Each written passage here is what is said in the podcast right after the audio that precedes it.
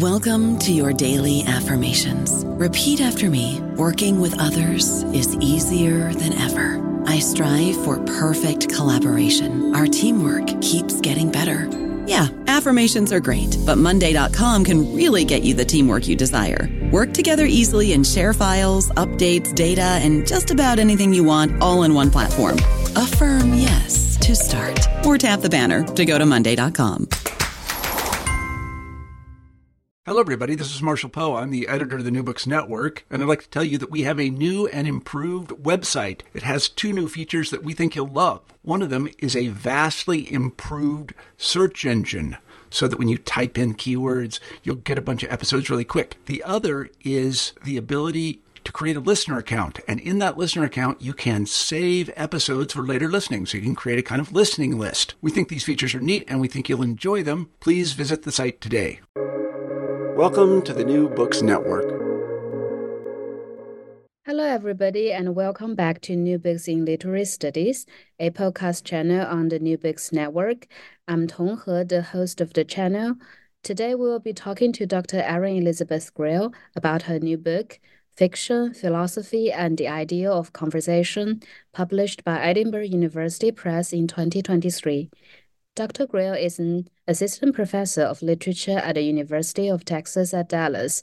She teaches and writes about modern and contemporary British and Anglophone literature, ordinary language philosophy, political philosophy, feminist theory, and critical new media studies. Her work has appeared or is forthcoming in Contemporary Literature, JML, Camera Obscura, Salmagundi, and Stanley Cavell, and Aesthetic Experience. Erin, welcome to the show. Thank you so much, Tong. It's really a pleasure to be talking with you today. Well, I wonder if you could begin the interview by telling us a bit about yourself uh, and how did you come to write a book? Sure. Well, um, as you as you just shared in the introduction, I'm an assistant professor of literature at UT Dallas, um, and I have been here since finishing my PhD in English, uh, which I did at uh, UC Berkeley. and uh, as is often the case with first books, which this is for me, uh, it did originate as a dissertation, um, although, as is also often the case, the book version is utterly transformed and somewhat unrecognizable in comparison to the dissertation. Um, but many of the original questions are still there and still animate the the inquiry. So, um, so I, I think one thing that I'd like to say about how I came to write the book is to actually stretch all the way back to my undergraduate days. Um, the seeds of the project were really planted there. I uh, studied literature at uh, Duke University, and I worked with Toril Moi, um, who listeners to this network may have heard her wonderful podcast discussion of her recent book, uh, Revolution of the Ordinary. Um, and if you haven't listened to that podcast, I recommend it. It's from last summer uh, and so when I was an undergraduate working with uh, with Toril Moi, uh, we were mainly working on feminist literature and Virginia Woolf and, and things like that. But I think she was beginning her own real study of uh, Wittgenstein and Stanley Cavell, uh, J.L. Austin, these philosophers associated with ordinary language philosophy.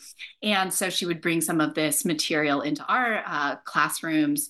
And um, the thing that really connected with me at the time was um, Cavell's use of the figure of conversation to signify his idea of acknowledgement. Um, and so for Cavell, um, the the idea of acknowledgement, and maybe we'll talk more about this later, um, but in brief, um, Cavell is interested in how ethical relationships are uh, sometimes challenged by philosophical skepticism, by a kind of anxiety about the fact that we cannot really know what's going on in, in the head of another person. And um, so Cavell's interested in how fear of the unknown inner life of another can drive all sorts of unethical bad behavior. And uh, his idea of acknowledgement is a way to kind of be released from this fear and decide that instead of trying to really know someone, we don't need that. Instead, we need to acknowledge them, we need to respond to them. Um, and so, conversation for him becomes exemplary of what he calls articulate responsiveness or expressiveness. Um, and and if you think about just what we what we do every day when we're talking to people, uh, we talk because we're different. We talk because we're separate, because there is a gap between us. Um, and it's sort of through language that we create some kind of shared understanding and shared world.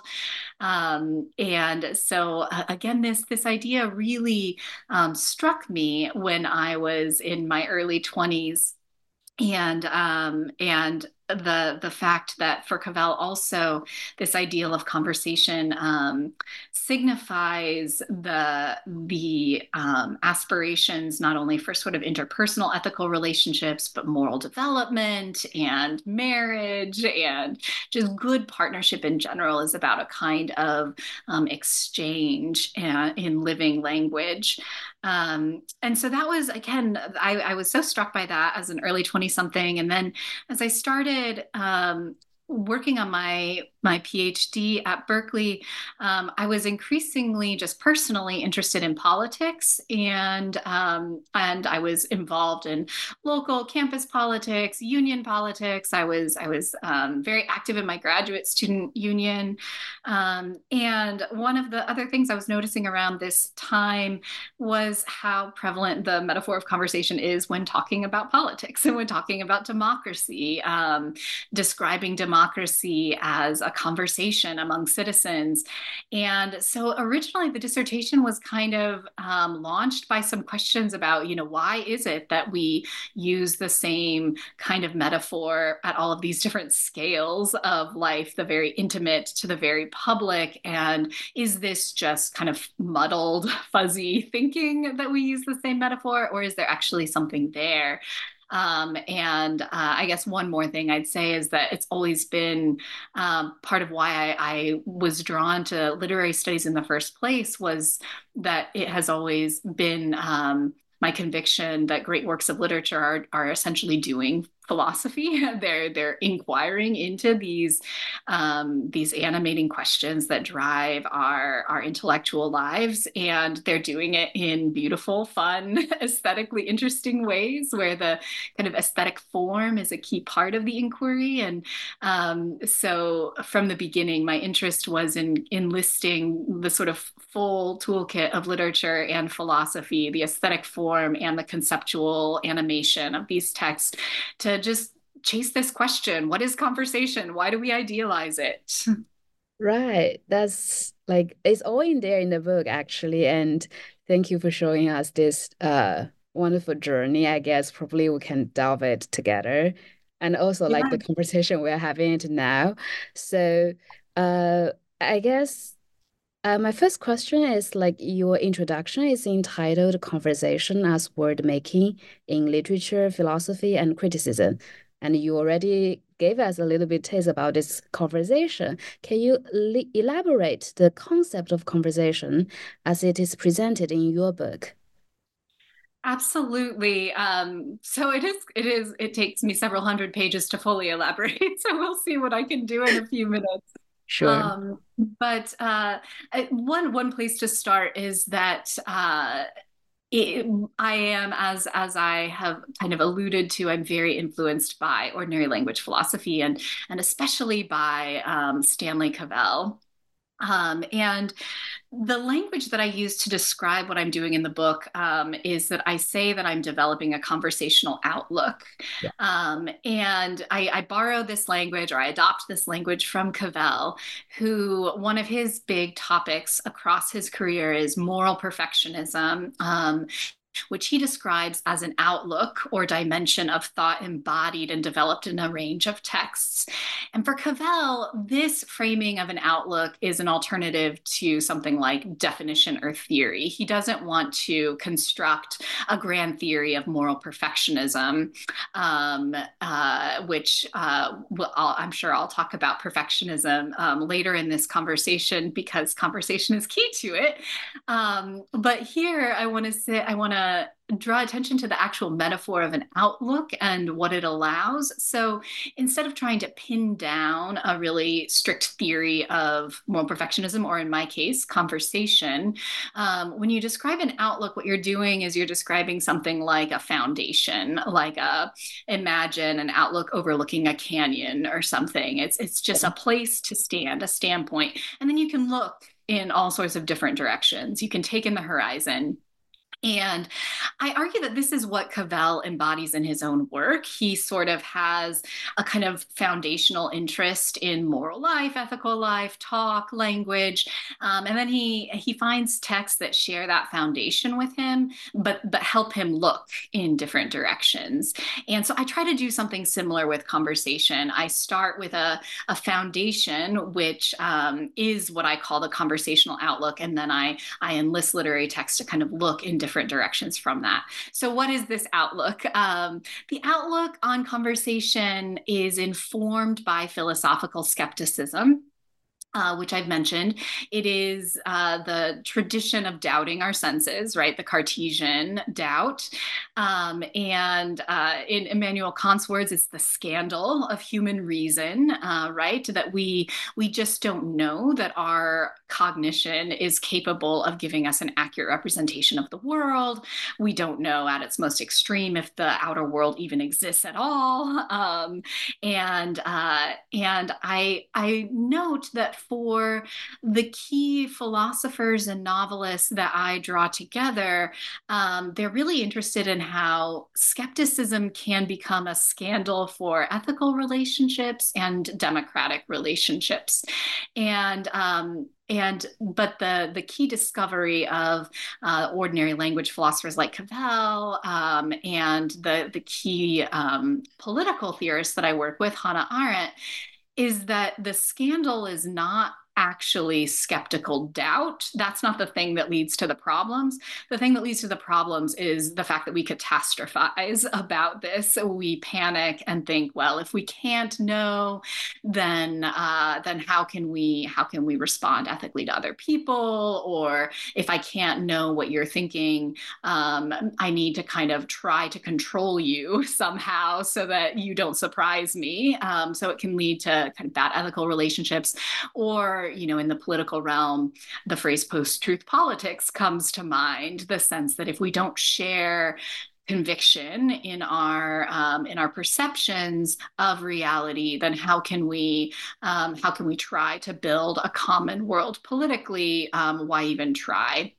And um, and so for both Cavell and Arendt, uh, the thing to do um, in the face of skepticism is talk and make conversation.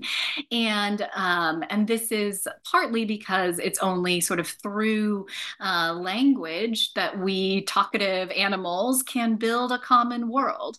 Um, and so crucial to the conversational outlook again to sort of recap is it's informed by skepticism and it proposes that in the face of doubt uh, what we do what we should do is is make conversation. And what conversation allows is not the resolution of skepticism. It doesn't it doesn't release us from doubt, but it allows us an alternative to kind of stewing in doubt. It allows us to build a to build uh, relationships in a common world, and that's why that's that's part of what I mean when I call conversation world making. Um, another thing that's crucial to the conversational outlook is that it requires that you already share a language, right? Um, ordinary language philosophers often call this drawing on, on some language from Wittgenstein's late work, a form of life. Um, and the idea is that in order to really learn a language, you're not just learning vocabulary, you're not memorizing a dictionary, you're learning a whole way of being in the world and being attuned to the world. Cavell calls this uh, our mutual attunements or agreements in our criteria. So, in that language of attunement, you can already hear something sort of aesthetic, um, something about perception, something about how language, um, oh, sharing a language is sharing a set of attunements to what matters, to, to how you perceive. Um, so, there's there's a kind of um, normativity uh, in the fact that we already share a language, but also in this aesthetic register, I think you can also see the chance for something more than norms, for the creation of something new, for uh, transforming our attunements through conversation. And so, and I find something similar in Arendt's work as well, this kind of toggling between the norm and the freedom, the pre-existing conventions of a political world that allow you to speak with others in public. And for Arendt it's through speech that you build the public realm. And and she says you know the public world only exists where people gather together in the manner of speech and action. It doesn't pre-exist that moment and it doesn't last after that moment. It's very fragile. It's very contingent. Um, but it also uh, is is performatively generated every time you do talk to others. And so uh, there is this this fragility this possibility this normativity this freedom and improvisation and play. Um, and uh, and so uh, to maybe um, this will come out in later in the conversation that we're having um, but that's also something that i find in all of the novels that i draw together that they're all interested in the tension between the kind of shared conventions and norms that allow us to talk at all and the possibility that we might make worlds together that actually transform those norms that that cycle back. It's a kind of iterative relay between um, between the language and our uses and the the attunements that we can share. Um, and i and i make the case that criticism is also world making in this sense that what the critic does is brings together well so there are sort of two registers on which um, criticism uh, especially literary criticism or aesthetic criticism is world making one is um, i think it's already always world making uh, if you think that you know you and i are both talking about uh, a novel by virginia woolf um, you're you're bringing to light what you you see in it. I'm bringing to light what I see it. And it's in our critical conversation that we come to produce a shared text, a public version of, uh, of the novel, um, which is not to say that, that this is some kind of post structuralist birth of the reader. The reader is making the text because what we're making together is not the text, we're making our shared text, the public text, the, the text we have in common, uh, which is, is partly a crib on on Arendt. Um, and so all criticism is about this. Uh, but then I also propose that this notion that it's through conversation that you co create a shared world and a shared object of study by, by saying what you see um, and trying to test if you see what the other sees and if you can share a text. Um, that same model also can be useful for thinking about how to include literary criticism in wider interdisciplinary conversations. Um, so you can think about the work of the literary critic who's, again, trying to find out, you know, a great interpretation of To the Lighthouse. Um, Mm-hmm. Once you have that great interpretation of To the Lighthouse and you want to say this novel reveals something really profound about marriage, for example, then you can take the text's uh, perspective on marriage and treat that as an angle on marriage that you might also uh, you might also um, shine additional lights on from you know sociology, from history, from Kierkegaard, from Cavell, from John Milton, and and co-construct the critical conversation becomes an effort of drawing into view the idea of marriage that you can only see once you look at marriage from the standpoint of to the lighthouse as well as the standpoint of Soren Kierkegaard as well as the standpoint of the history of marriage laws or whatever and it's that kind of shared vision of marriage that emerges. Um, and so so sorry I've gone on a little bit uh, but this is this is the way that I see conversation as world making in criticism. Um, what it makes is the shared object, but but sharing objects is how we share the world, right? It's it's understanding the fact that we share objects, seeing them in their full roundness, being able to imagine that the text I see looks differently to you, but we share it, that I also can kind of see that we share something like a, a form of life. Yes, I feel like your description here fits perfectly with the co book cover.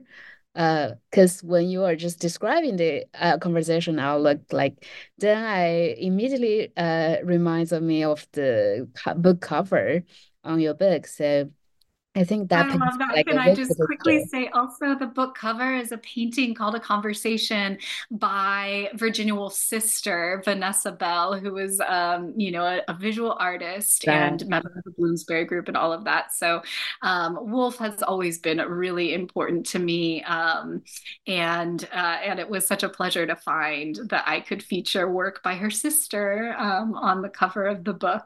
That's a great match. yeah. yeah. I don't know about you, but I'm very busy and I don't have a lot of time to cook. That's why I subscribe to Factor. Eating better is easy with Factor's delicious, ready to eat meals. Every fresh, never frozen meal is chef crafted, dietitian approved, and ready to go in just two minutes. You'll have over 35 different options to choose from every week, including Calorie Smart, Protein Plus, and Keto. These are two minute meals. Factor meals are ready to eat and heat, so there's no prepping, cooking, or cleanup needed. They're flexible for your schedule. Get as much or as little as you need by choosing your meals every week. Factor is the perfect solution if you're looking for fast, premium options with no cooking required. Sign up and save. We've done the math, and this is important. Factor is less expensive than takeout, and every meal is dietitian approved to be nutritious and delicious. Head to factormeals.com slash NBN50 and use code NBN50 to get 50% off. That's code NBN50 at factormeals.com slash NBN50 to get 50% off. So uh, I guess since we talked about the uh, ethical uh, perspective, the ethical concerns, maybe I will just ask you about some of the arguments here in your chapter one. You read Jane Austen's Persuasion alongside Stanley Cavell's work on moral perfectionism. Uh, you touched upon it uh, a little bit. How does the novel engage with the themes of acknowledgement, perfectionism, and justice, as discussed by Cavell? Yes. So um, I, I've sort of um, already offered a kind of quick uh, account of what acknowledgement is, right? It's articulate responsiveness, expressiveness. Yeah. It's what we do instead of fixate on the impossibility of knowing the other. Um, and moral perfectionism in Cavell's work, he sometimes calls it Emersonian perfectionism uh, because he finds Ralph Waldo Emerson to be a great exemplar of this outlook. Um, uh, but he also finds it in, as I said, a whole range of texts um, uh, spanning from kind of Plato through Hollywood remarriage comedies um, and beyond. Uh, but the core idea of, of, moral perfectionism is that the way that uh, moral development can happen is through conversation with uh, an exemplary other Mm. Um, sometimes this other is a teacher. Sometimes this other is a, a, romantic partner, as in the remarriage comedies. Sometimes this other is a stranger, an enemy, um, somebody. Uh, in in any case, the key thing is that in a conversational encounter with this other, uh, you or I, I'll, I'll, use the first person, I discover that um, there's something amiss with how I'm currently living my life. Um, and it's not exactly that the other is offering a model of how I prefer to live. I don't necessarily want to imitate the other, but there's something about the way that they are speaking and helping me see the world and myself that makes me very conscious that I'm sort of rooted in a position and in an identity that is not quite the best self that I want to be. And so Cavell says, and then I find I can turn in place. So again, we have this this imagery of turning in place. Um, and discover a further self um, and uh, and i link this to acknowledgement partly by saying you know it's it's if acknowledgement is about offering the other articulate responsiveness perfectionism is about offering the other's further self responsiveness from one's own further self. It's all about finding a voice to respond um, to the other and in that process changing transforming. Um, and so one of the, the key things to note about this model of moral development is that it doesn't presuppose an ideal of what kind of person anybody should be. Um, Cavell calls those debased per- perfectionisms if if i tell you you should you know what would jesus do for example is a version of a kind of potentially debased perfectionism um, at least in comparison to what cavell's describing because the point is not what some other would do it's what your best self would do. And again, you can only find that in conversation.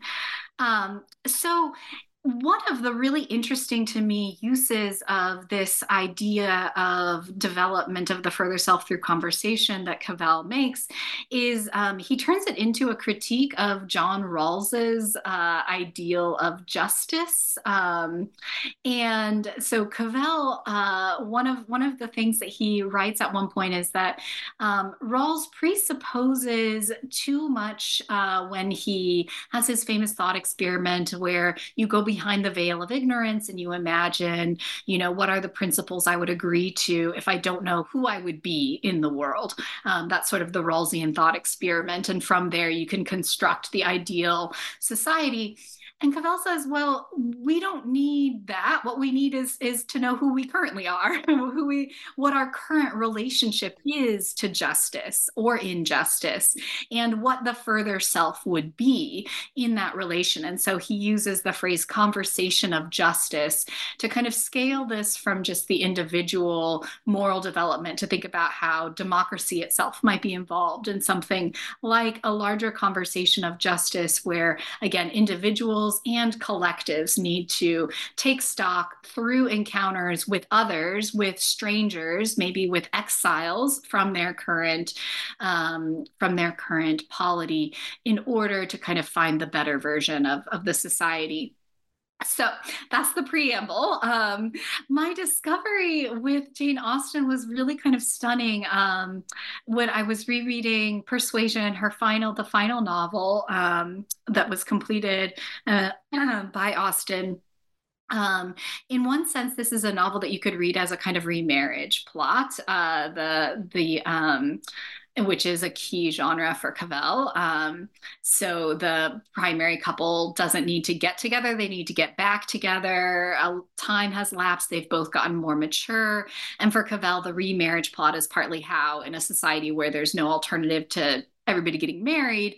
Um, it's through these kind of stage separations and reunions that you can actually ratify marriage um, as something that is chosen and and can be chosen according to the right ethical reasons etc um, so at one level this is a novel that is partly about that partly about finding your way back to someone and in the process sort of ratifying the relationship as being based on on all of the right principles including acknowledgement and potential moral development um, but I'm interested in a second reunion plot in the novel, which is between the protagonist, Anne Elliot, and uh, Mrs. Smith, who was her friend when uh, she was much younger and is now a destitute widow. And uh, so Anne reunites with this woman late in the novel, in the second half of the novel. Mrs. Smith is poor, and Mrs. Smith tells Anne this story about how she and a nurse, a friend of hers, um, basically are scamming the wealthy women of Bath. Um, and they're sort of preying on them when they're convalescing from illness and sort of selling them trinkets that Mrs. Smith has made and then, you know, using the proceeds um, actually in an interesting kind of redistributive manner. They're, they're giving away some of the money to very poor families in Bath. So there's this moment where Mrs. Smith tells Anne this story, and Anne can't take it in. She, um, so here we have, I argue, it's a potential perfectionist conversation. She's being talked to by someone who represents a different standpoint in society, a much lower class position. Um, and it's informed by resentment, it's informed by maybe a kind of willingness to, uh, to fudge the moral laws that Anne holds dear. Um, but also, it's kind of, if, if Anne were to really really be responsive in this moment. Maybe she would call into question these moral laws and think why why should it not be okay uh, in an unjust, unequal society for the kind of destitute widow to try to get some money from these frivolous society women um, who who uh, have more money than they know what to do with.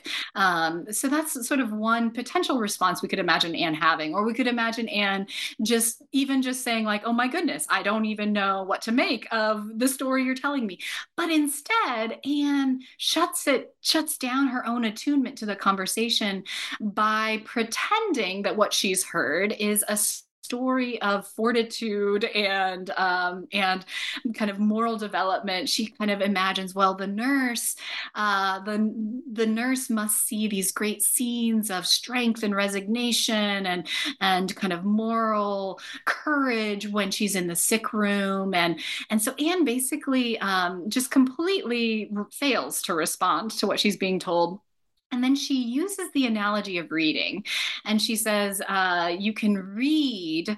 Uh, she pretends that the the nurse is reading the scene of the sick room and deriving kind of moral uh, principles of strength and courage in the face of illness uh, from the text of the sick bed.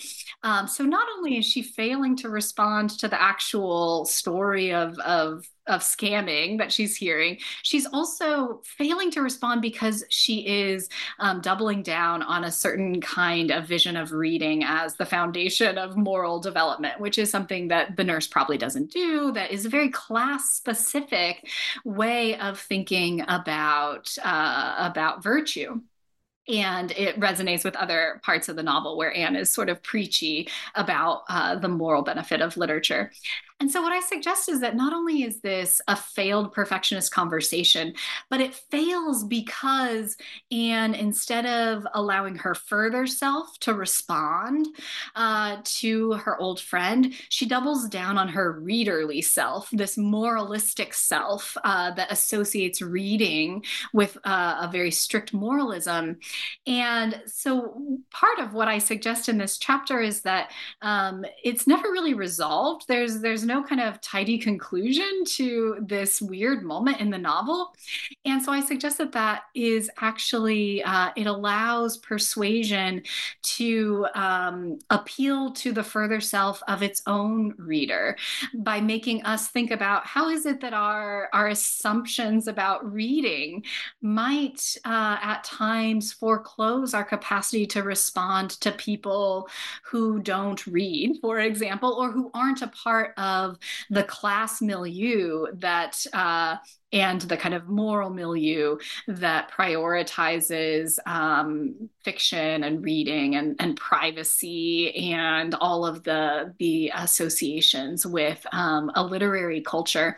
And so there are various also ways that that can connect to liberalism the rise of the novel and, and things like that that i also explore in the chapter. But um, but so that's where I, i'm really interested not only in how we can find in persuasion a kind of model of failed perfectionist conversation in the scene, but the novel itself serves as an invitation into perfectionist yeah. conversation with the reader. Yes, kind of like proposing a standpoint for us to look together. Exactly, exactly. That's that's yeah. that's perfect.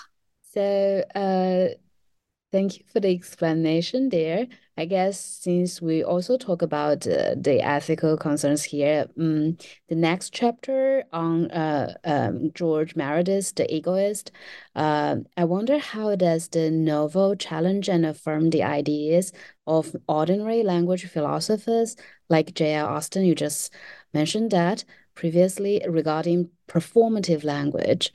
Yes. So, uh, so George Meredith, the egoist, I think has kind of gone out of fashion um, in in uh, literary studies, but um, if people would read it again, uh, based on on anything that I could say, that would be that would be great. So, this was a novel published toward the end of the 19th century and is very um, prescient in some senses. It kind of anticipates a lot of the core concerns that J.L. Austin would develop in uh, the set of lectures that ends up getting published as How to Do Things with Words uh, from the mid 20th century. And so this is the, the set of lectures that really um, offers a kind of clear articulation of the, the principle of speech performativity or speech acts theory, um, the notion that there are some sentences that, when uttered by uh, the the right people in the right context, um, actually achieve a change in the world. So they don't describe a state of affairs; they bring a state of affairs into being. And the kind of quintessential example for Austin, um, as well as for a lot of his his commentators, um, sometimes in very funny ways, is uh, the marriage vow. Uh, when you say "I do," uh, you are not just reporting on a marriage. He says you are indulging in it, which is just I, I, think Austin is hilarious, um, which not everybody, my own students don't always agree, but I think Austin is hilarious, and that's one fun moment. Um, so, so performative speech is speech that kind of does what it says, but again, the right context needs to be in place. You need to be actually, you know, uh, in front of a registrar to get married by saying those words, for example.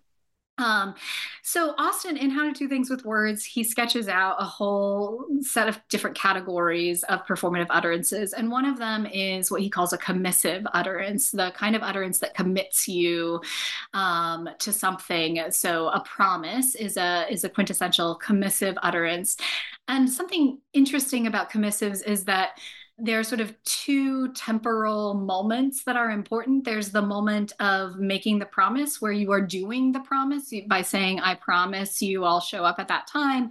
I have done the act of promising. Um, but I've also committed myself to a future act, which is showing up at that time.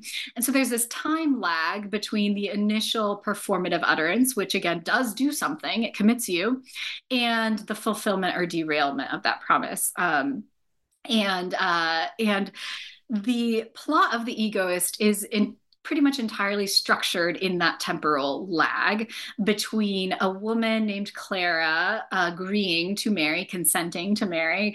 Consent is another commissive that is interesting in the novel as well as in Austin's work, um, and uh, the projected date of the wedding. And during this time lag, she discovers Willoughby, who she's engaged to, is a kind of monstrous egoist, um, and uh, he's he's upset. He's a skeptic. Also, he he's a lot of his bad ethical behavior in the novel is driven by uh, skepticism, which which makes it very interesting for my project. He's obsessively afraid of the fact that he doesn't know what she actually thinks.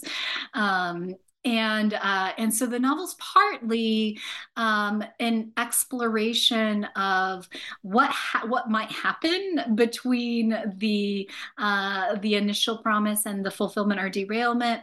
It's partly an exploration of sort of what gives language the power to commit us to these things, um, and more so than um, than Austin and how to do things with words. It's really attuned to inequality and power relations um, as a key part of the picture so um, you know clara this is victorian england it's patriarchy. She uh, commits herself in a state of ignorance. She's a teenager basically and she doesn't really know this man um, and it's it's over the course of the novel that she discovers what he's like uh, but she's already committed herself. Um, and uh, there are all sorts of ways that willoughby gets away with a much kind of more casual relationship to the commitments of his language use um, than she seems willing to do Um, so there's partly this this question about you know what is the relationship between a kind of power structure like patriarchy and the kind of fidelity to language that we demand from people. Um, and how does a context like patriarchy also change the stakes for how different people in society use language and how they how they can enter into language with very different um, uh, information at the outset um, and so all of this is at stake in the novel um, another thing that i think is really interesting about the novel is that I mentioned Willoughby as a skeptic. He uses performative speech because he's a skeptic, but simultaneously, uh, it is his understanding of performativity that kind of ratchets up his skepticism. So there's this it's really fascinating dynamic in the novel where he endlessly is asking Clara to bind herself verbally to him over and over again with new kinds of promises. Um, and every time she does it, though, she she makes a kind of allusion to the fact that it's because language has certain conventions that he should believe she will uphold her promise. So she's sort of alluding to the conventionality of language, which on one hand, um, again, she's anticipating J.L. Austin, uh, or the the novel is anticipating J.L. Austin um, by by noting that it's because we share certain conventions that uh, our word is our bond.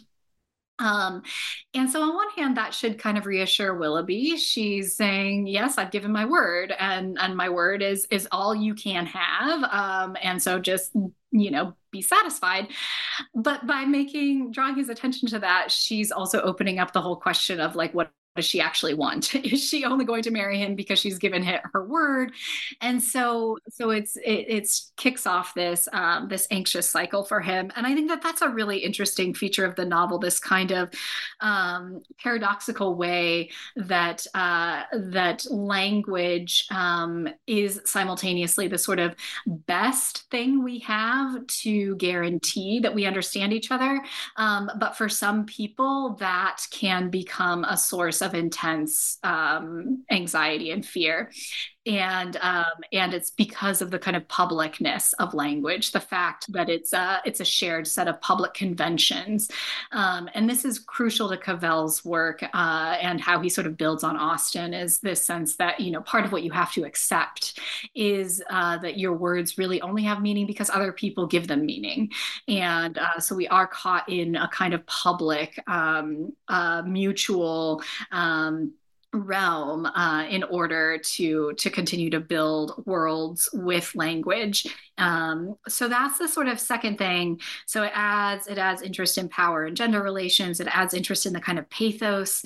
Um, and then a third thing that the novel does that i think is really fascinating is um, it clara uh, we well, one of the things that we learn in the novel is that Willoughby had been jilted by a previous woman that he was engaged to, and so we know all along Claire could just run away, right? She could just abandon, uh, you break her word but she won't. And so, one of the questions that I think the novel invites us to ask is why won't she abandon her promise, even though she knows there's no real ethical reason that she should uphold it? And so here I draw on parts of, of Cavell's work where he explores how, again, participation in a language, in the publicness of language, involves us in a set of kind of compromises that we have to consent to if we're to have a voice at all in that society. And there might come times, Cavell notes, when we're willing to give up our voice in a particular society because it, the compromises are too great. But if we if we break our word, for instance, if we kind of blow up our own relationship to that language, um, Um, we lose also a capacity to keep participating in that in that world. And so I, I suggest that um, there are all sorts of, of, signs in the novel that that's partly what's at stake for Clara is she really wants to have a voice and she really wants to be able to respond articulately to others in her world. Um, she falls in love with somebody else in the novel. She also wants her father to take her seriously. Um, so she's invested in relationships. And um, so I, I, also read the novel as a very thoughtful uh, window into um, the difficult uh, navigation of the kind of um, ethical and political stakes of trying to retain a voice in a compromised world. Um, and again, it's only if we do that and if we kind of keep talking that there's any chance that that compromised world might transform because uh, by continuing the conversation, um, we are we are tweaking the mutual attunements of that world. Mm. This kind of like togetherness in that shared language as well when we just use that to articulate our own voice. That's fascinating. Um, I guess then I want to uh look at the third chapter there, which is one of my favorites. Your one discussion of, of dinner party conversations. Yeah, in that uh in Virginia Woolf's To the Lighthouse and the Waves in chapter three. Um, so by paying attention to the figure and practice of conversation, you pointed to us a vision. Uh, here I quote on page 97 that draws together aesthetics, epistemology, and ethics at the heart of Woolf's work, end quote. Uh, I wonder whether you can talk a little bit more about this vision that, that, that is very related to the whole concept here about the conversational outlook. Yes, um, yes, it's one of my favorite chapters also. And as I mentioned, I Woolf has been important to me since my undergraduate days. Um, so Woolf scholars have long known that Woolf was interested in and kind of responsive to epistemology and and um, the specifically the kind of epistemological skepticism that uh, was um, was very much the, the talk of uh, her Bloomsbury group, um, partly through the figure of Bertrand Russell or through the the, the voice of Bertrand Russell, the um, philosopher and mathematician. Um, and so, uh, so Russell uh, was partly um, writing and thinking a lot about, again, as I mentioned before, the kind of skeptical uh, question of, of how much can we be certain that our senses are, are giving us an accurate picture of the world. And Russell notes that um, there's a kind of social problem if we can't be um, be confident in our sense perceptions. He says we want the same object for different people, um, and uh, and he conjures this image of people gathered around a table, a dinner table, and he says, "We want the same cutlery, we want the same, you know, plates and all of this um, for all of these people, but uh, but but we can't uh, just um, necessarily know that we have that same world." And then he develops a whole a whole way of trying to get around this, um, and I really recommend if, if readers are interested in learning more about Russell uh, in relation to the Bloomsbury Group and Woolf, I would, you know, I can't recommend highly enough Ann Banfield's path-breaking book, The Phantom Table. Um, but the thing that really interests me is that Woolf reproduces Russell's image of people gathered around a dinner table um, again and again in her work. And I argue that she conjures a very aesthetically charged mode of conversation that draws on Kantian aesthetics um, in order to propose a very unique alternative to the set of worries that Russell um, proposes. So, like the ordinary language philosopher um, that I described earlier in this conversation, Woolf doesn't try to dissuade us from any doubt about whether or not we can perceive the same world uh, with certainty, but she proposes that conversation offers something like a reprieve from any kind of anxiety. Uh, and the reason is because it is uh, it taps into certain aesthetic um, qualities. So um, there are there there's a famous dinner scene toward the end of To the Lighthouse, and then a repeated dinner scene in The Waves, which itself is a conversationally constructed text, uh, six voices in constant interchange across a lifetime. And um, so into the lighthouse there's this great moment. There's there's a lot uh, that i could say about this scene. I could go on for hours and hours i'll try to be brief. Um, but there's a, a wonderful moment that encapsulates part of what i'm developing throughout the book um, and especially in Woolf when um, two characters, Mrs. Ramsay and Augustus Carmichael, are both looking at this centerpiece bowl of fruit. And the narrative voice says that was his way of looking, different from hers, but looking together united them. And so so this really captures part of the heart of the conversational outlook this notion that we each have different ways of looking and different positions from which we're looking, but looking together unites us. And why does it unite us? Well, this is where Kant comes in, and this is where I think the waves helps uh, helps kind of flesh it out. Um, so in the waves, the key image uh, that I focus on um, arrives in a repeated set of scenes where the six main characters get together for dinner and they're talking you know they're making conversation. Um, and and simultaneously they're making something more. Uh, they're making a shared world. Um, and this shared world is partly encapsulated by um, a flower at the center of the table um, and one of the characters describes it as a many-sided flower or a six-sided flower, and um, and there's a sense in which by each approaching the flower from their di- six different standpoints and uh, and responding to it, um, they are somehow co-constructing the shared flower.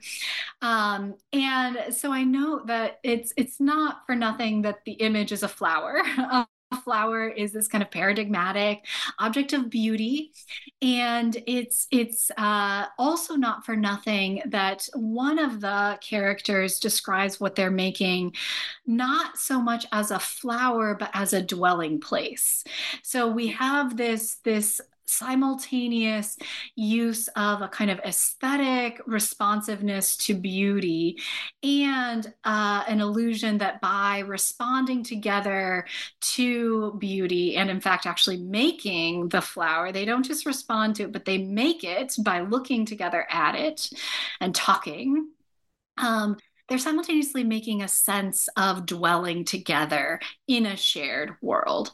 Um, and I and I note that this is um, there. There are various registers in which Woolf is um, kind of drawing on very Kantian language, not only in the the flower itself, um, but also in the notion that uh, for for Kant, when we when we judge a flower, for example, to be beautiful, what we're doing, he says, is we are imagining that we speak with a universal voice and we impute that judgment to everyone. So I, I wouldn't call the flower beautiful if I didn't think there was a strong chance that you would agree with me.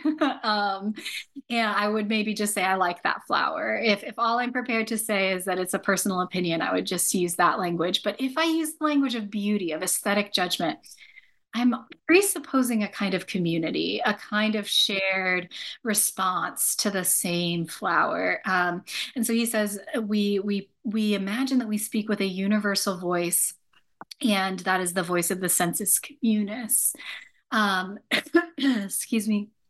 And um, and then he he also says, you know, we can't just assume though that we are accurate in our first impression of the flower as beautiful. We have to test our imagination um, by uh, or test our judgment by imagining ourselves perceiving the same flower from a different standpoint.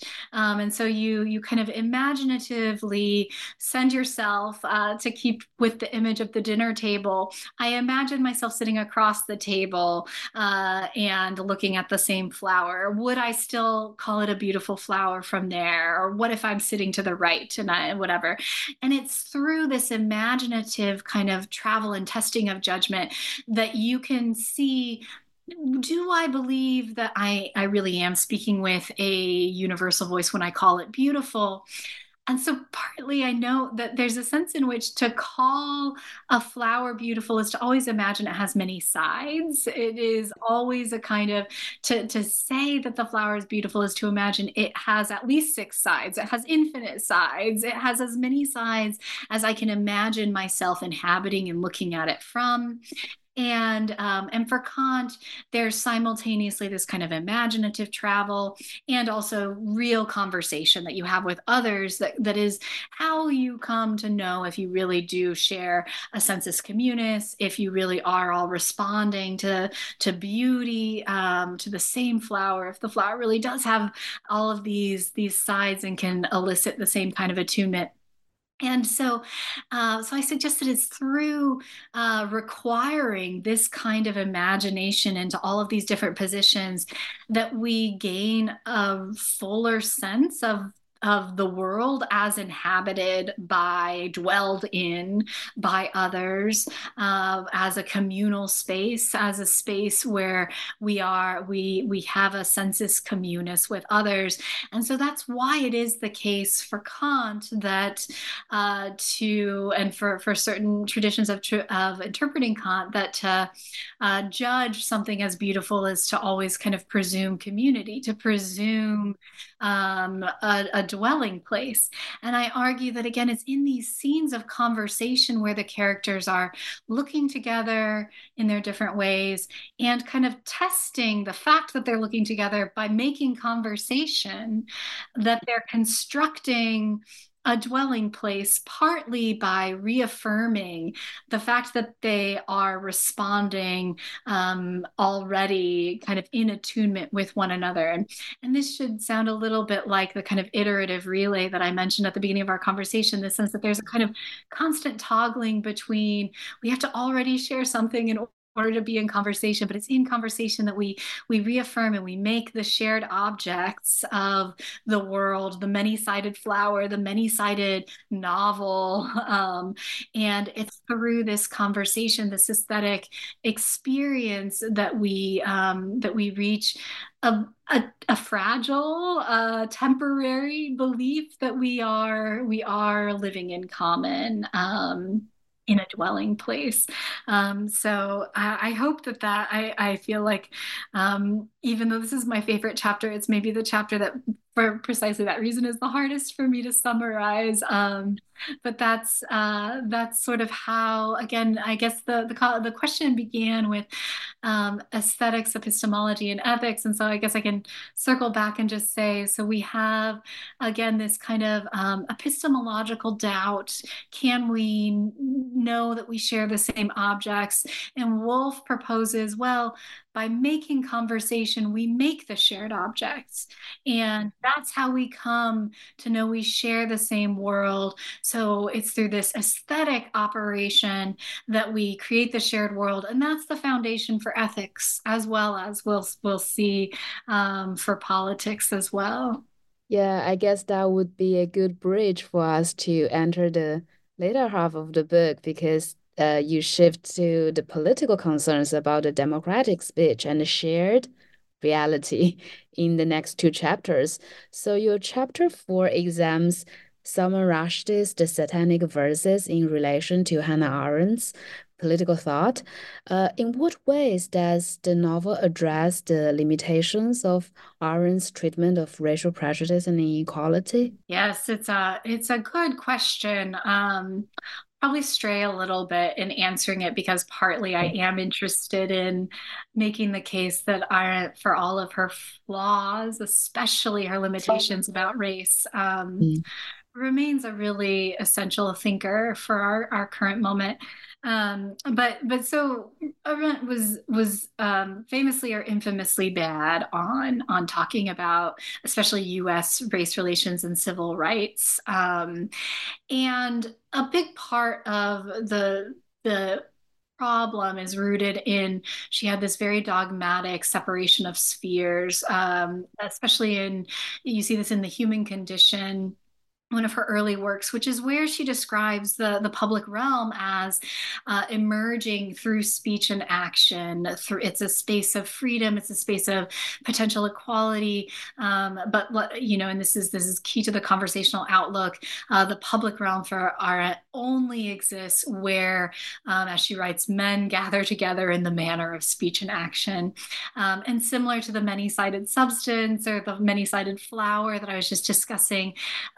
It is a, a world that is constitutively kind of generated by the kind of sum total of uh, per- perspectives or outlooks that are brought together in public when people are talking. So that's why the public world ever exists for Arendt. It's only because people get together and talk about the same object. Um, and it is very similar to the kind of many sided flower um, but uh, she contrasts that with the private realm and the social realm, and um, and one of the things that she says, you know, the private realm is where hierarchy domination happens. It's the household. It's where enslavement happens. It's where uh, patriarchy, etc., um, happens.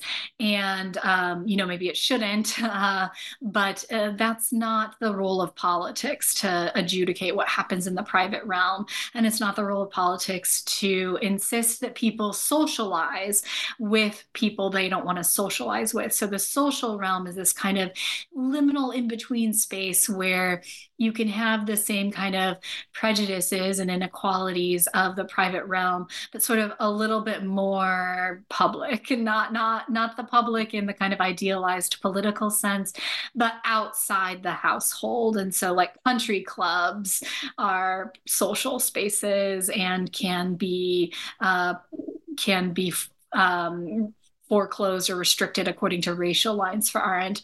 Um, and schools, famously, infamously for Arendt, are also um, she reads as social spaces, which I think is is just itself wrong. You know, schools are as we as we don't need to be reminded in uh, 2024 United States, um, schools are very politically um, charged spaces um, but but Arendt kind of proposes that well, if, if parents don't want their kids to be friends and mix with kids uh, based on other races, it's not for politics to to say. So she was very critical of um, some of the desegregation movements in the U.S. civil rights era.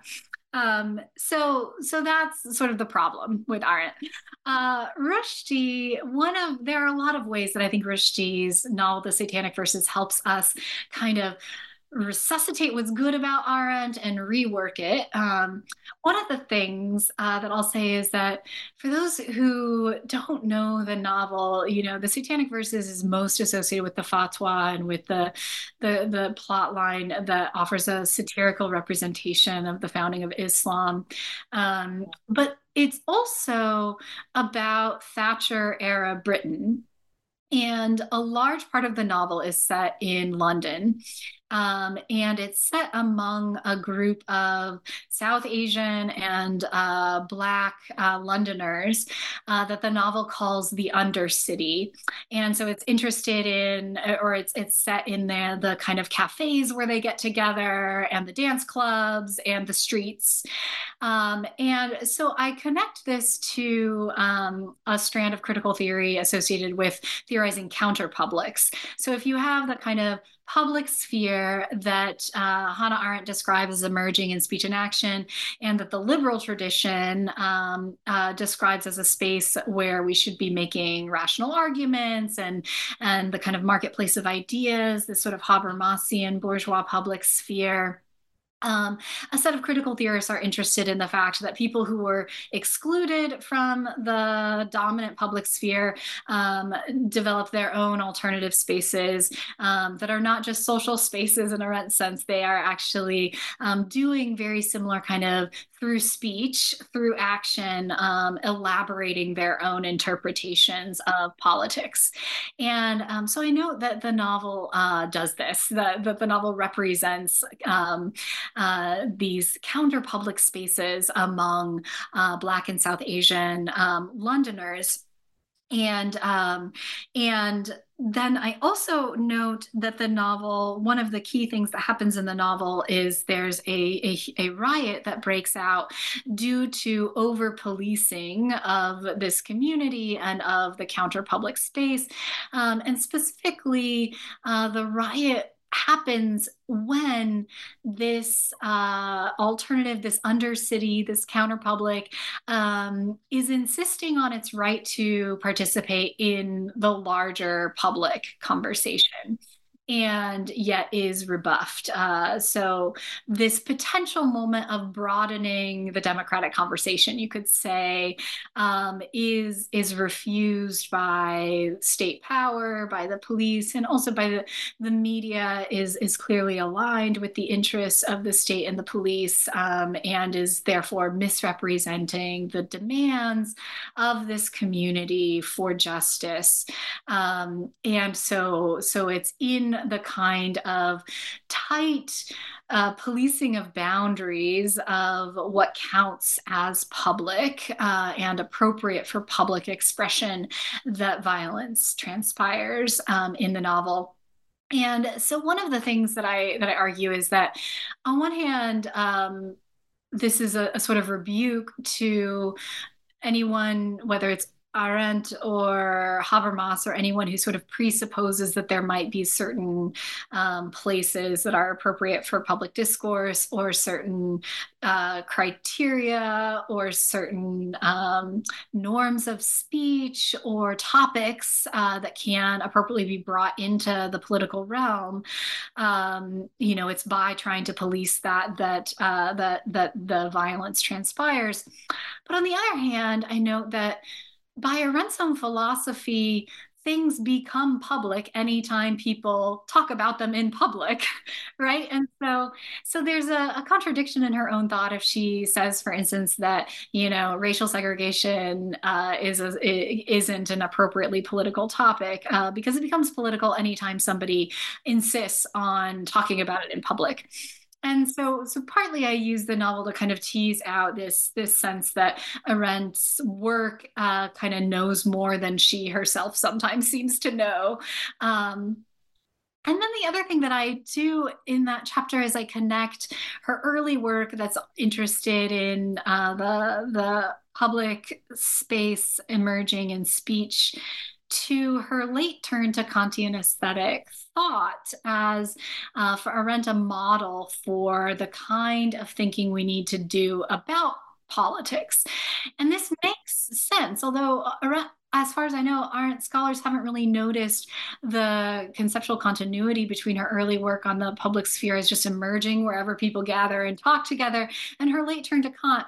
Um, and I think it makes sense because if the public realm is generated essentially um, from scratch every time you get together and talk without pre-existing criteria for what you're going to talk about, it is an aesthetic project. It is uh, a project that uh, is created. Uh, so that's one way in which it's aesthetic, uh, but it's also aesthetic in the very Kantian sense, um, in which, you know, another crucial part of, of Kant's aesthetic theory is that you, you know, to go back to the flower, I don't judge it to be beautiful because I have some prior criteria of beauty that I'm just applying. Uh, you can't deductively reason your way to the beauty of the flower. You just kind of know it and you know that you're speaking with the universal voice and you find the criteria as you go along. Um, and and there's something similar about the way that the public realm comes into being for Arendt. You can't uh, know in advance what is the criteria. You find it as you talk with others in public. Um, and so Arendt later, uh, she suggests that Kant's whole idea of how to judge, how to test our judgments that I was just talking about with Woolf um, is a really good model for thinking about how to judge political issues that emerge in this kind of public space. Um, and so she she uses the Kantian idea again of, of sending, she has this great phrase, I, I send the imagination visiting. So before I was talking about, you know, I, I imagine what the flower would look like from across across the table. It's the same idea, except now instead of a flower, we're talking about about policing or we're talking about uh, taxation or something. There's a political issue, and I'm sending my imagination visiting, which is not the same thing as empathizing. I'm not trying to imagine what my neighbor thinks.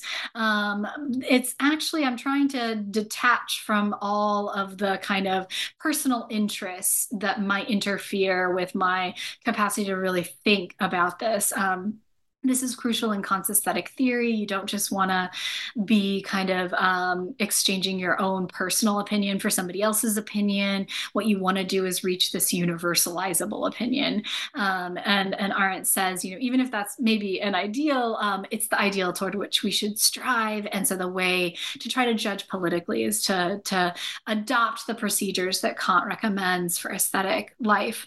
Um, and I, I know that there are various resonances between this and what's going on in the satanic verses.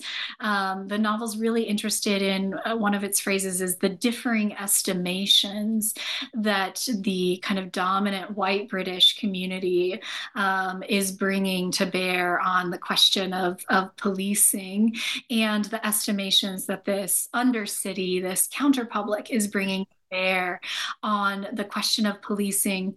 And so the word estimations uh, is partly about judgment, right? It's partly about um, how do we judge the question of policing. And one of the things that I, I propose in this reading is that um, I, I agree with Arendt that Kant's model is a good model for for how you know how to think about political issues. We should strive to send our imagination visiting and and test our judgments and um, and and um, and constantly renew our judgments by you know you, the imagination should never stop visiting, um, and it should be ultimately a kind of world imagination that we're trying to get to. She says, um, so that's the prescriptive. Uh, recommendation. But I think that Rushdie helps us see something more descriptive, more like what actually happens in in the world if this is what we believe. Um, and so one of the implications is that if you find that you know that your imagination is not inclined to travel very far, you know, because you're prejudiced, for example, uh, one outcome is that you can double down on polarization and on um, and on alienation. If I if I am not inclined to try to imagine the position of somebody very different from me. And i just can't understand what they're saying about the political issue. Then i might think we don't share the same world at all. Um, and so so just as I think the Kantian model gives us something to aspire to, it also, I think, contains some warnings about exactly why political life is so challenging. Because if we really do believe that we are seeking a sensus communis in our political world, um, and and we're we're drawing short of being able to imagine certain positions, then we might just want to exclude those positions from our mental map of the the world that matters. And um, and I argue that this is partly what, what goes on in the novel. The novel sort of reveals the utter breakdown of, of so-called conversation um, because of the, the difficulty of this. So it simultaneously kind of affirms this as an aspiration and then and then uh, posits that it's not possible in 1980s Britain. Um, and that's sort of the final connection I, I draw between Rushdie and Arendt is that um, Arendt talks about how, uh, in order to kind of keep political life going, we have to be willing to basically believe in miracles, um, because if you if you aren't willing to be utterly transformed by what you perceive, um, and and and the miraculous is one way to think about the perception of something that's utterly transforming of what you even thought was possible um, then you're not going to be able to respond to a changing political world. Um, and Rushdie's magical realism, I think, gives us formally a kind of analog to this sense that a certain willingness to suspend the principles of realism is required in order to even imagine the possibility of a better world, a more inclusive world, a different, a, a democrat, a genuinely democratic world, and um, and it's you know there's something i think that that should be troubling about the recourse to magic or miracle if um, when when uh, you know it's it's troubling but I but I also I think that it's something that both of them usefully offer us because I do think we need to be willing to uh, have our criteria transform constantly mm-hmm. our sense of the possible has to be able to transform in conversation um, if we're to to continue to kind of renew the world or welcome newness into the world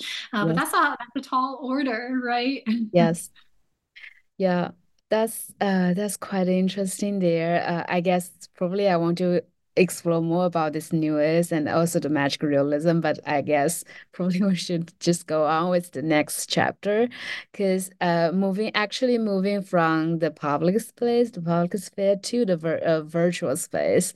So the last chapter analyzes Ali Smith's novel There But for a Day uh, as an allegory for digital communication and meme circulation.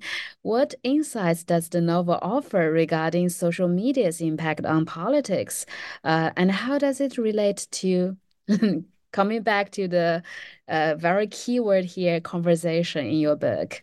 Yes, thank you. Well, um, so, so the first thing I'll say is that there's, you know, there was a time. I think, I think that no longer are people quite as kind of idealistic about social media, but there was a time when people uh, refer to social media as the conversation. You know, that that that that there's this kind of uh, democratizing power of digital new media that everyone can participate in the conversation. So there was this this use of the metaphor of conversation, and then you know. Uh, at least by 2016, there was an increasing realization that um, if if it is a particular kind of conversation, it's one whose criteria, to use the language of ordinary language philosophy, uh, might be undermining the possibility of democracy rather than expanding the possibility of democracy.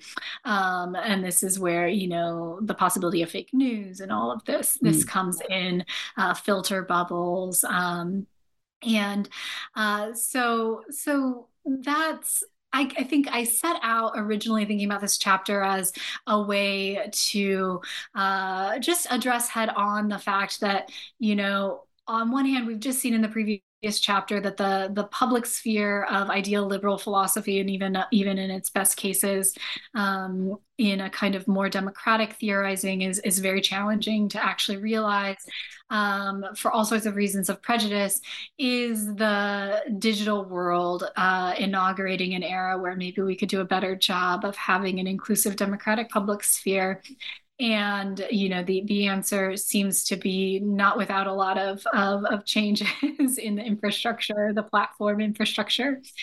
Um, and and then I, I, I suggest that this novel by Ali Smith, which was published in 2011, so right around the time that social media was really kind of kicking off culturally, um, seems to anticipate a lot of the ideas about the stakes of social media discourse that that really come into focus in ensuing years. Um, and so the plot of the novel, for for those who aren't familiar with it, is this man named Miles uh, locks himself into the spare bedroom of a couple. There's another dinner party. The dinner parties are some kind of undercurrent in my in my book. Uh, so he's at a dinner party. He leaves the dinner party. It's an atrocious dinner party with a very bad conversation. Uh, he leaves it and locks himself in the spare bedroom of this this mansion in Greenwich, London and doesn't leave, refuses to leave, uh, and also never offers a clear explanation of what he's doing, why he's there. Uh, he stays there for months, uh, and uh, over this this period of months that pass, he becomes this global media sensation, um, and also a very literal uh, kind of um, communal sensation. An encampment forms in the alleyway outside the house where he's sequestered himself. And um, this encampment, I argue, um, whether or not this was exactly what Ali Smith had in mind, it resembles a lot of the dynamics of the internet and of the digital world, um, including within Smith's own novel. So there, there are a lot of the, the novel is concerned about the rise of digital culture and the sort of way that we are increasingly mediating our lives through screens instead of responsiveness to the world itself. Um, but that's sort of a sidebar. The the thing that really interests me um, and that allows me to kind of make the set of readings that I make in the novel uh, of the novel is that um, the community of fans of this man that shows up and starts camping outside the house they turn him into a meme um, you know like a digital a digital icon that's circulating among their various communities, but they use him very differently. So um, there's a passage toward the end where we get a kind of bird's eye picture of the encampment and we learn, for instance, that there's one group of people camping there who has um, who's decided that he's an emblem of Palestinian liberation, and another group of people who decide that he's an emblem of, you know, Israel's uh, kind of need to defend itself. Um, uh, and um, one of the things that's interesting is that the novel suggests that these two groups make no effort to persuade anyone that they're correct, to say that Miles and his gesture has anything to do with their cause, right? So they're just holding up signs that say, you know, Miles for Israel's endangered children. But but again, there's no argument. There's no there's no pointing to a reason. There's nothing about Miles or this act that's supposed to ratify that use. And so I suggest that that um, draws into view the criteria of, of so-called conversation online, where the thing that matters is that you're talking to people who basically already share your criteria. Um, and, and this, uh, this opens up uh, and kind of intensifies the possibility of a gap between um, between the use of language online and something like a world that we might share with a wider community. Um, and so part of the work of the chapter is to bring together uh, Arendt's description of the public world, the common realm as something that is under threat in various ways um, by if we if we aren't communicating um, uh, with a certain kind kind of willingness to respond to what one another says they see in the world. Um, so Arendt is very concerned about the, the possibility that in conditions of totalitarianism, where people are too afraid to say what they see, or mass culture, where everyone's in conformity, um, the common world will go away. Um, and so I, I bring together those concerns that Arendt articulates with an ordinary language philosophy way of talking about language games and criteria for for communication. And I argue that the novel helps us see how it is the case that the criteria for using memes or miles, in this case, um, are such that undermine the possibility of sharing the common world in Arendt sense. Um, and to some extent, you know, there was a moment when I was revising the chapter when I got sort of anxious that uh, that new media scholars basically had caught up with the novel. So originally I was thinking, oh, the novel helps us helps us see how the criteria of, of online language games is undermining our shared reality. Um, and the novel also there are various ways ways that it maybe helps us think about how it's it's because of platform economics and the attention economy and all of these things that have become phrases that are more familiar within critical media studies um, are, are why we're incentivized to use the criteria that undermine the common world. You know, you're to get, you're to go viral or get more likes if you uh, use the memes according to your your community. Um, and so I thought for for a while I sort of panicked and thought, oh no, the the the the novel maybe had insights, but but everybody's caught up. I'm just rehashing what Shoshana Zuboff and Jodi Dean and these great theorists of digital culture have said. But then it, it occurred to me that one of the things that's really great about the novel is that Smith not only gives us this kind of allegory for meme communication, but she also juxtaposes it to literary interpretation. So the novel, you know, mo- in throughout most of the novel, this man is in this room and, and we don't hear from him and everybody's using his gesture in different ways. At the end of the novel we learn he's left the room um, and returned to the common world and the thing that prompts him to do that is an exchange of stories with a little girl, and uh, and in fact, um, and I won't I won't I won't belabor this. I'll just say, and you can read it and and, and see if you agree. Um, but but what happens in the exchange of stories is that the stories prompt him to send his imagination visiting in precisely the way that Hannah Arendt says uh, political thinking requires. He imagines his own situation from different standpoints uh, in a way that that establishes a, an allegory between um, the effort of reading um, a story that happens to be about him that the little girl writes and uh, and the effort of imaginative projection that Arendt says um, helps us know we're we're in a common world. And so on one hand you have the novel warning or, or helping us see how it is the case that one mode of using a signified like miles can undermine the common world. Uh, there's this alternative that literary interpretation offers that brings us back to the common world.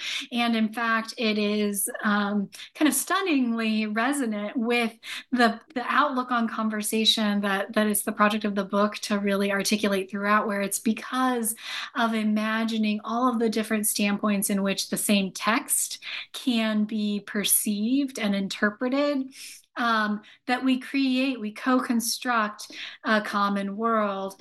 And um, similarly for Miles, it's through having to imagine his own uh, story uh, from different standpoints that he's prompted to do because of an exchange of works of fiction um, that he comes to kind of rediscover the possibility of a common world. Um, so it's it's if the novel um, offers something um, new to the discourse on social media, it's partly just by by helping us see precisely what it is that literary criticism or aesthetic criticism, aesthetic uh, conversation about aesthetic objects, how it might be different from meme exchange. You know, I'm not going to just assert that a novel is about something without pointing to evidence from the novel that justifies me saying that. So the the meme use doesn't require that. You don't say Pepe the Frog represents right-wing politics because he's green, right? It doesn't he doesn't represent it because he's green. He rep- represents it because he represents it to people who believe he represents it. Whereas if I'm going to try to say again to the lighthouse is this great inquiry into marriage, I'm going to point to scenes in the novel, and it's it's that effort of drawing our attention back to the particularities of the shared object that right. gives us the capacity to make conversation at all in this world-making way, as opposed to the world-destroying way of, of exchange. Yeah. This all circles back to literature philosophy uh, through this idea of conversation. That's beautifully, beautifully said. Well, Erin, um, we've taken up a lot of your time. I have actually one more question for you. Uh, what are you working on? Yeah, thank you. Well, and it's been such a pleasure to talk with you, Tong. Thank you for these questions and for giving me the chance to share about this work. Um, so I, what I'm working on now is is uh, I'm I'm still interested in a lot of the same questions about uh, about language use and common worlds and democratic politics and responsiveness, um, but I'm increasingly interested in thinking about how um, how to update these concerns for some of the crises of the 21st century that necessarily outstrip uh, a kind of um, national framework of of kind of democratic conversation as something that happens within a nation state or an anthropocentric framework of, of really only caring about responsiveness to human others so, to be a bit more specific, I'm thinking uh, with works of 21st century Anglophone fiction about uh, how to kind of globalize and also expand beyond the human a lot of these concerns. Um, and I have a, a, a new, um, a recently published work in contemporary literature about Ian McEwan's novel Saturday um, that I think will be a part of this this next project. Um, and so, if people are interested, this is a novel about sort of uh, the challenge of judging the question of the invasion of Iraq. Um, uh, when you know it's just so complicated this globalized uh, geopolitics how can any one individual judge uh, is partly the kind of central question of the novel. And so so that's that's one of the questions that that this next project will take up is when you kind of globalize the question of judgment and and and things are just so much more complex than individuals are really equipped but but we don't want to give up on democracy so what do we do? Um, so i think that there are some works uh, by McEwan and others that help us think about that. Um, and then i'm also interested and i think that there are some real connections between that and thinking about things like climate catastrophe and non-human others animals. Um, i've for a long time i have not eaten animals and i've been very ethically interested in animals and increasingly politically interested in the relationship between how we treat animals and, and how we think about our position in, in the wider ecology. Um, and uh, there are a lot of, of contemporary works of fiction that are also interested in these questions. But i think um, one of the things that i want to retain from this first project is um, I want to be no longer anthropocentric, but I still want to be humanist in a way. And this is where I think that ordinary language philosophy and Arendt and some of these these ways of thinking about human forms of life that really uh, think that language is crucial to what we do as a species um, remain essential tools for addressing some of these these questions of the 21st century. Um, so that's where i'm moving. We'll see we'll see how it develops. I'm excited uh, yeah i'm excited to look to look at it as well. Uh, well i hope uh, the listeners will have a good conversation just as uh, as we had for today's show. I want to thank you for being on the show today. I really enjoyed it. Take care. Thank you so much, Tong. You too. Yeah. Bye. Bye.